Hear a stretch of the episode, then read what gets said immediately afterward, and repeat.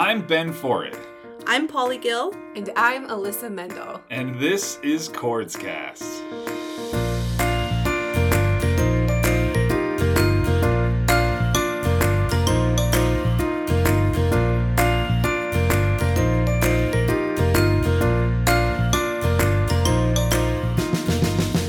This podcast is created by the team at the Coordination of Rare Diseases at Sanford, or CORDS for short, which is a rare disease registry working to tie together patients and researchers, no matter their condition and no matter where they are in the world.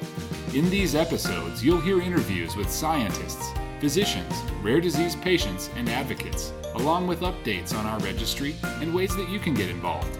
Let's get started.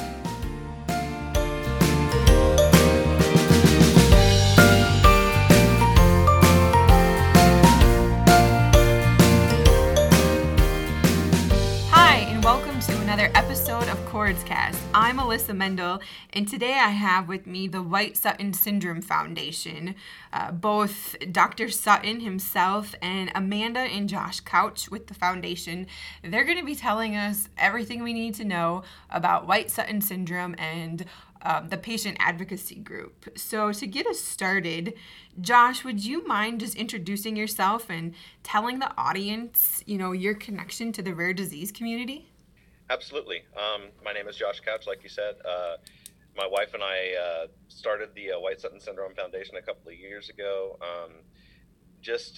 with the goal of trying to build a community around this rare disease, because we noticed in our diagnostic journey that, you know, building a community is very difficult when you are, you know, a member of a rare disease community, because it's hard to find other people. So our initial goal was just to try to build a community, and then to better that community as the years went by and as we were able to do more and more things.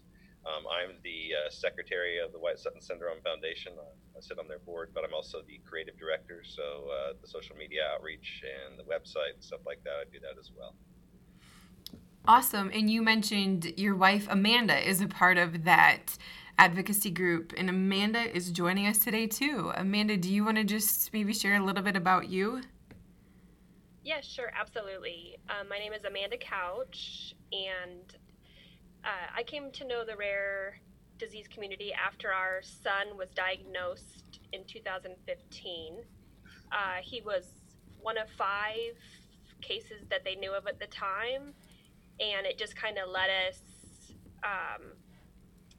to the direction of figuring out how to serve such a rare population. Mm. So that's kind of my connection. Wow. Through a Facebook group, we got to know a few other parents and decided we were going to launch the foundation.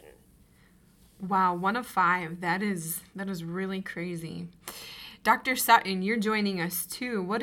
Could you just do a brief introduction, and what is your connection to the rare disease community? Hi, everybody. I'm Reed Sutton. I'm a medical geneticist, and I practice at Baylor College of Medicine and Texas Children's Hospital in Houston. And as a geneticist, our specialty really is rare diseases, and diagnosis and management of those rare diseases. Very interesting. And I'm going to just say this right now. I notice your last name is Sutton, and this condition is called White Sutton Syndrome. Is there any connection there? Yes, that's not a coincidence. As Mr. and Ms. Couch mentioned, it all started just about 5 years or so ago now. One of my colleagues here at Baylor College of Medicine that I work with, Dr. James Lupski, has for many years done research on many things, but one of those is a condition called Smith-Magenis syndrome. And people will send him DNA for research on individuals that they suspect of having Smith-Magenis syndrome, as he is really kind of one of the world's experts in that area. And one of the graduate students in his lab, Jansen White, was looking at the DNA of some of those individuals where they had been sent in as suspected of having Smith-Magenis syndrome, but did not have the common deletion or genetic change in the RAI1 gene, either one. And within that group, Jansen identified a couple of individuals that had changes in the POGZ gene.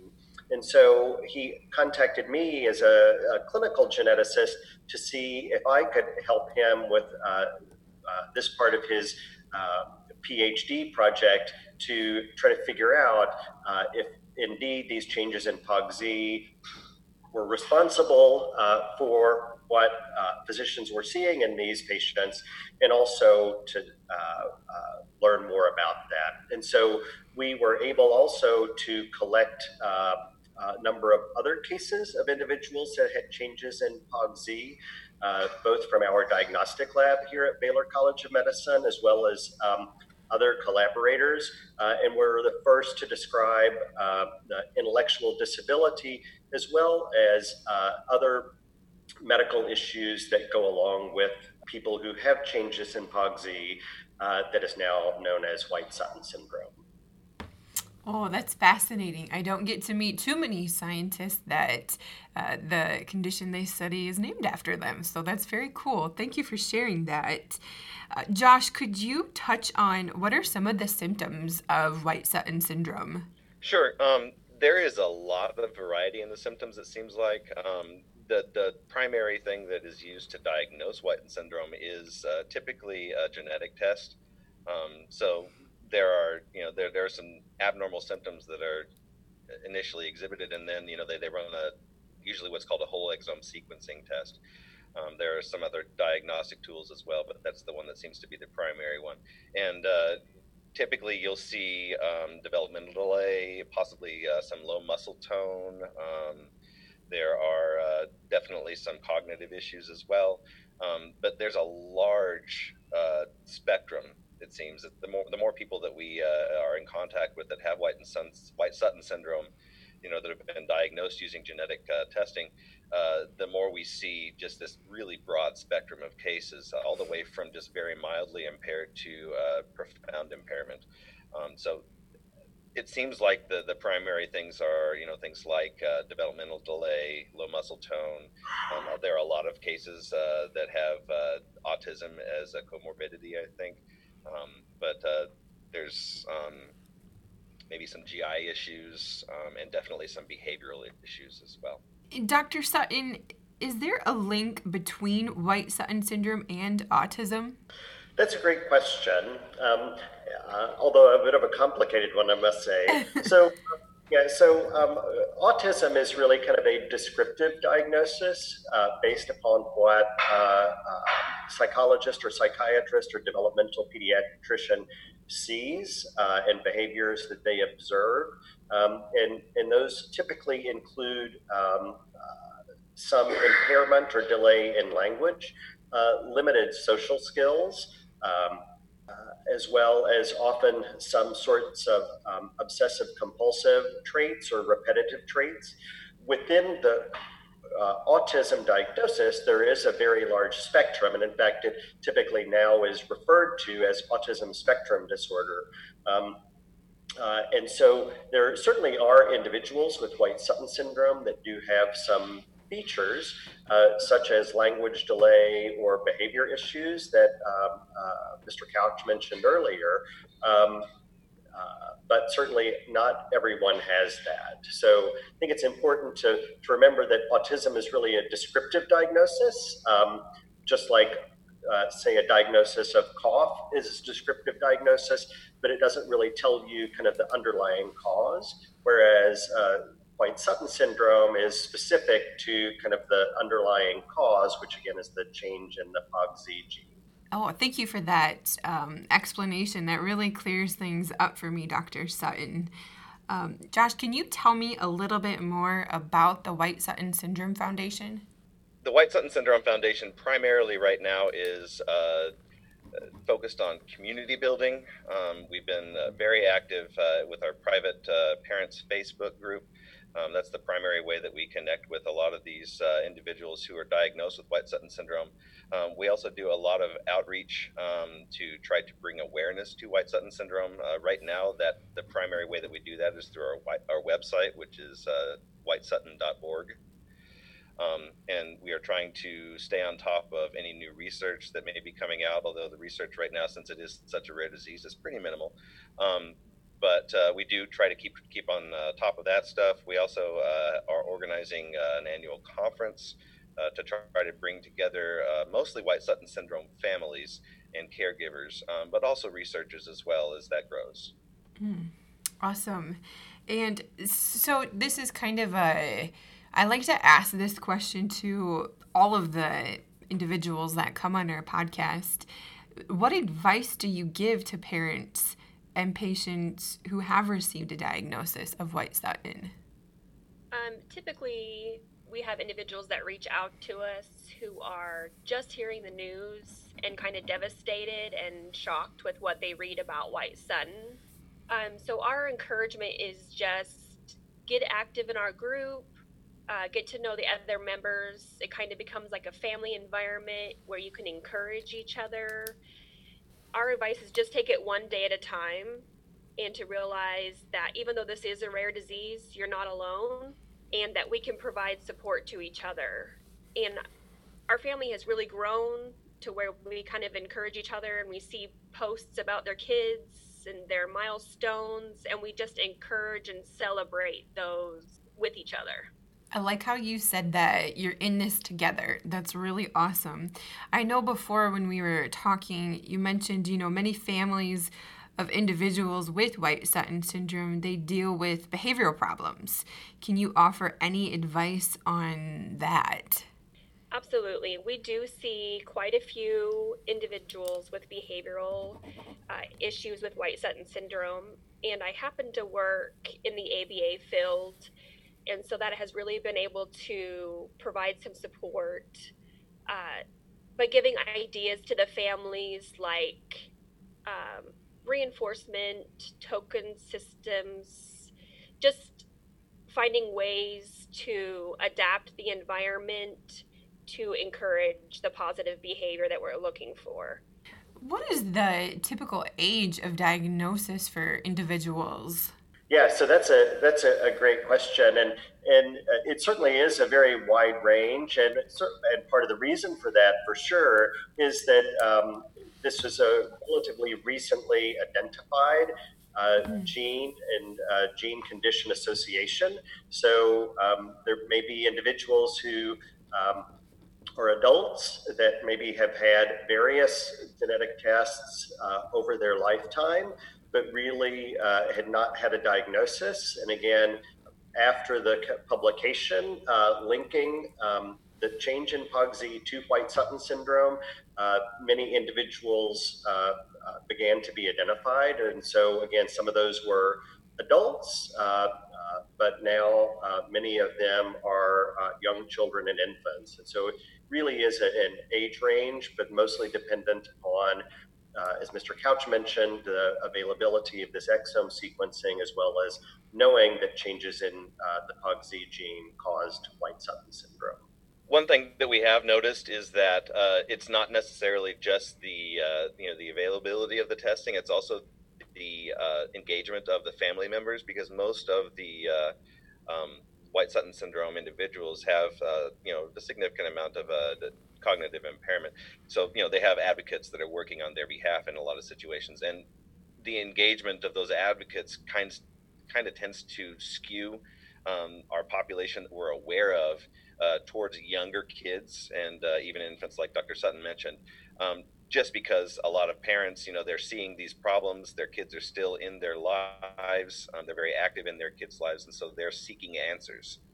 We have noticed, as White Sutton syndrome has become a bit more, people have become a bit more aware of White Sutton syndrome, that we are noticing more and more adults that do have it.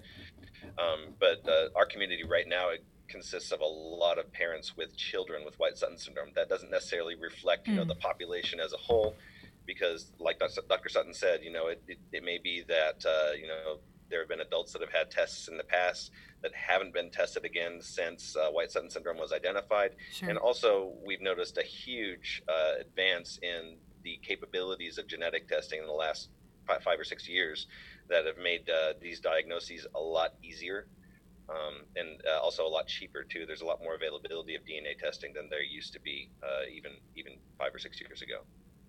Sure, yeah, that makes sense. So, Josh, to date, do we have any idea of how many people are out there in the world that have this, or any statistics on that? We don't have any real firm numbers that are super current.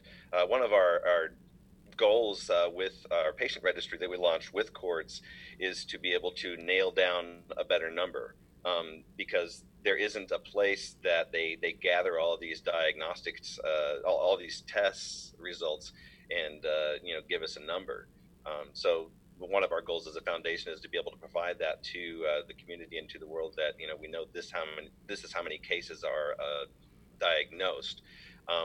A tentative number, I guess, would be somewhere between 50 and 100 cases. I suspect that there are probably more than that. Dr. Sutton might be able to speak more specifically to that. Yeah, certainly Mr. Couch is absolutely correct that we don't really have a great number.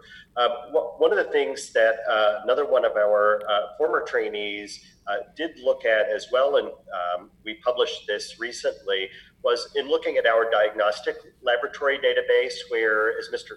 Couch mentioned, we do exome sequencing, which is testing kind of all 20,000 or so genes. Dr. Narit Asiyavatsir, again, worked with me, and we looked into our diagnostic lab database for exome sequencing.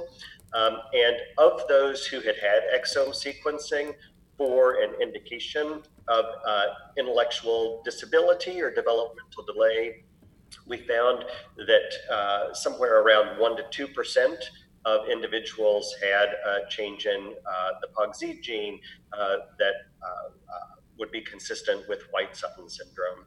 So we think it's certainly pretty rare, as Mr. Couch was saying, and again, probably of individuals with intellectual disability or developmental delay is a pretty small fraction, 1% to 2% or so. Yeah, that does sound like that is a pretty rare condition to have, it sounds like. Josh, you touched on the CoRDS registry and the benefit, how one of the benefits is to try to get people to enroll in the registry so you guys can have a better idea of how many cases are out there. Dr. Sutton, in your opinion, how beneficial are patient registries to researchers such as yourself for the disease like White Sutton syndrome? Registries are incredibly helpful, and one of the challenges is, this, like many other genetic conditions, doesn't necessarily affect a particular population in one particular location. And so, as Mr. Couch has mentioned, there are individuals with White Sutton syndrome that are kind of spread out all over the world in a relatively equal distribution, and so. As opposed to like a common disease, let's say like high blood pressure or diabetes, where a physician may have hundreds of patients in his or her practice with those conditions. For rare diseases like White Sutton syndrome, it may be that there's only one or two individuals in an entire city with White Sutton syndrome, and so registries that pull in patients from all over the region or country or world are really critical for rare diseases in moving knowledge, patient care, and research forward. Yeah, that's a great explanation there. I agree with all of that. Josh, what is the most important thing people can do to support the mission of the White Sutton Syndrome Foundation? Well, our mission is pretty broad. We definitely want to grow the community, but we also want to expand the knowledge base, like Dr. Sutton referenced, and we also want to provide assistance to the White Sutton Syndrome Foundation, or the White Sutton Syndrome community. Excuse me. The one thing that anybody that is newly diagnosed or looking to get involved in the White Sutton Syndrome Foundation can do is be part of it. If we don't have participation in that community, then we can't move any of this forward. And one of the easiest ways to get involved in the community aside from joining like our Facebook group and stuff like that, is to be part of the registry. We don't document, people that are in our parents group on Facebook as official, members of the White Sutton Syndrome community, because we don't necessarily know that they have, somebody in their family with White Sutton Syndrome. But if we have participation in the registry, then not only does it allow us to create that count, but it also enables researchers like Dr. Sutton and anybody else who may be looking to do, some sort of research to access official, patients with this condition. And the neat thing about the Rare Disease Registry is that, the CoRDS is doing is that we are able to reach a larger audience. Right now, mm-hmm. Outside of our patient registry, we're not able to talk to people who may have White Sutton Syndrome and not be aware. We have people in our community who have had the whole exome sequencing or some other sort of test and have been diagnosed with White Sutton Syndrome. That's the people that are part of our community now. The neat thing about the CoRDS registry is that it is an agglomeration of a lot of different rare diseases, and there are very often it seems like there's a lot of overlap. Right. So yeah. say somebody with autism comes in, and they know that their child or their loved one has been diagnosed with autism. Going through the patient registry helps to identify people who may be eligible to participate in our registry as well. And that is one of those things that allows us to talk to a broader audience, and that's so important with the rare disease community because our audience is so small. Yeah, I agree with that. Where would one go to enroll in the registry for White Sutton Syndrome? Well, the registry takes place on the CoRDS platform, so they would go to the CoRDS registry for that. We actually point to it and we give some advice and tips and give some context for the White Sutton Syndrome Registry directly on our website at whitesutton.org. Okay. Thank you. And, just to wrap things up here, any last comments or remarks from any of you that you feel the community needs to know? I think this is a journey, and just like any journey that we're on, it takes small steps and staying focused on this journey. We are not alone. We are in this together, and just building that community is so important to this foundation. I would agree, and I think to add and kind of put together what Mr. and Ms. Couch have said, as I mentioned earlier, I've worked with quite a number of rare diseases over my career and still continue to be involved with a number of them. And in order to really kind of advance patient care and develop new therapies, this is really how it has to start out. I know when parents have a child or there's a family member diagnosed with a particular genetic condition that individuals are eager to find a therapy. And certainly I think that's the goal for all diseases, including rare diseases, but it really is a very slow and incremental process that does start by, as Mr. Couch said, building community, and Mr. and Ms. Couch said, really participating in things like registries in order to get that critical mass of individuals and critical mass of knowledge and understanding of the underlying cause of a condition in order to improve patient care and even potentially develop therapies many years down the road.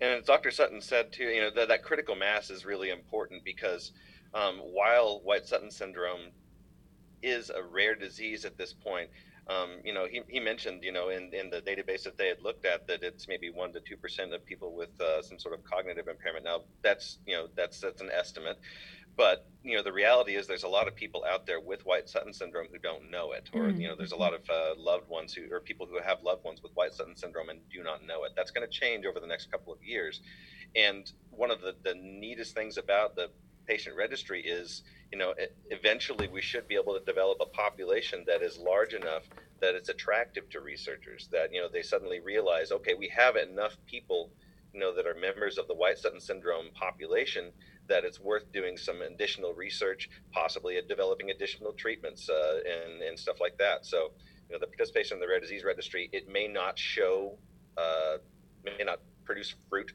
right now, but as part of that process that long process that Dr. Sutton mentioned, that will pay off dividends in the future.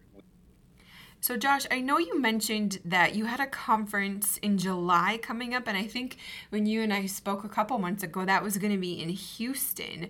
Are you considering canceling due to the COVID-19 situation that America is in, or what is the status of that event?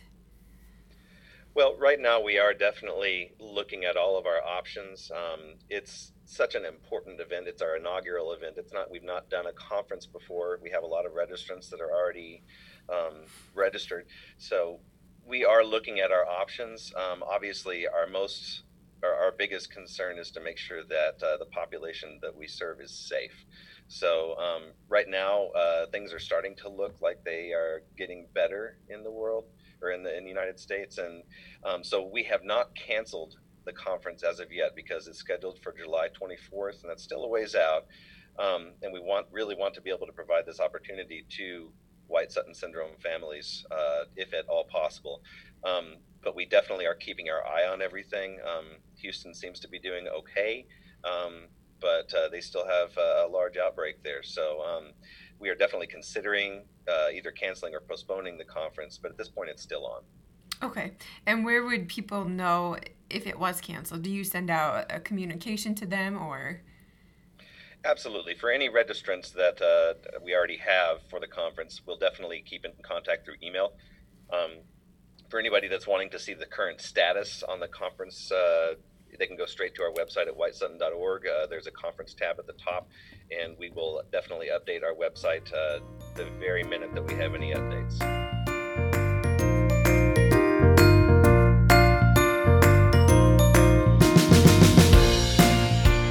Thanks so much for listening.